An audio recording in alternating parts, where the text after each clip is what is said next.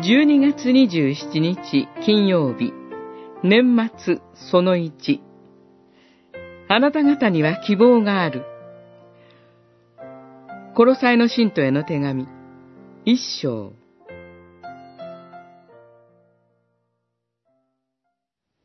それは、あなた方のために、天に蓄えられている希望に基づくものであり、あなた方はすでにこの希望を福音という真理の言葉を通して聞きました。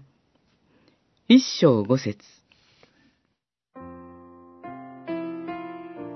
罪があなたの両親に重くのしかかったとき、サタンがやってきて、あなたの心のドアに希望なしと書き、その恐ろしい言葉が貼り付けられたままであったなら、どうでしょうか？キリストの尊い血によって、その黒く刻まれた言葉が拭い去られるということがなければ、どうでしょうかキリストがあなたと共におられないならば、あなたは何の希望も持つことができないでしょう。かつてはそれが私たちの状態でした。そのような状態が全く変えられること。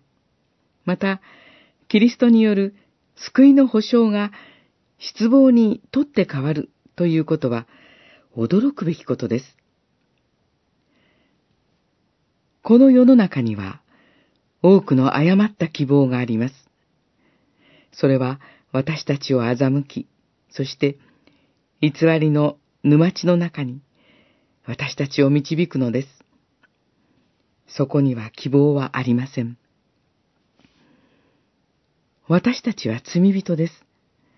しかし、私たちには望みがあります。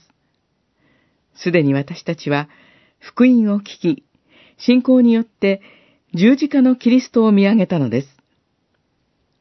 十字架のキリストを見上げることこそが、天にある栄光に満ちた希望に確信を与えるのです。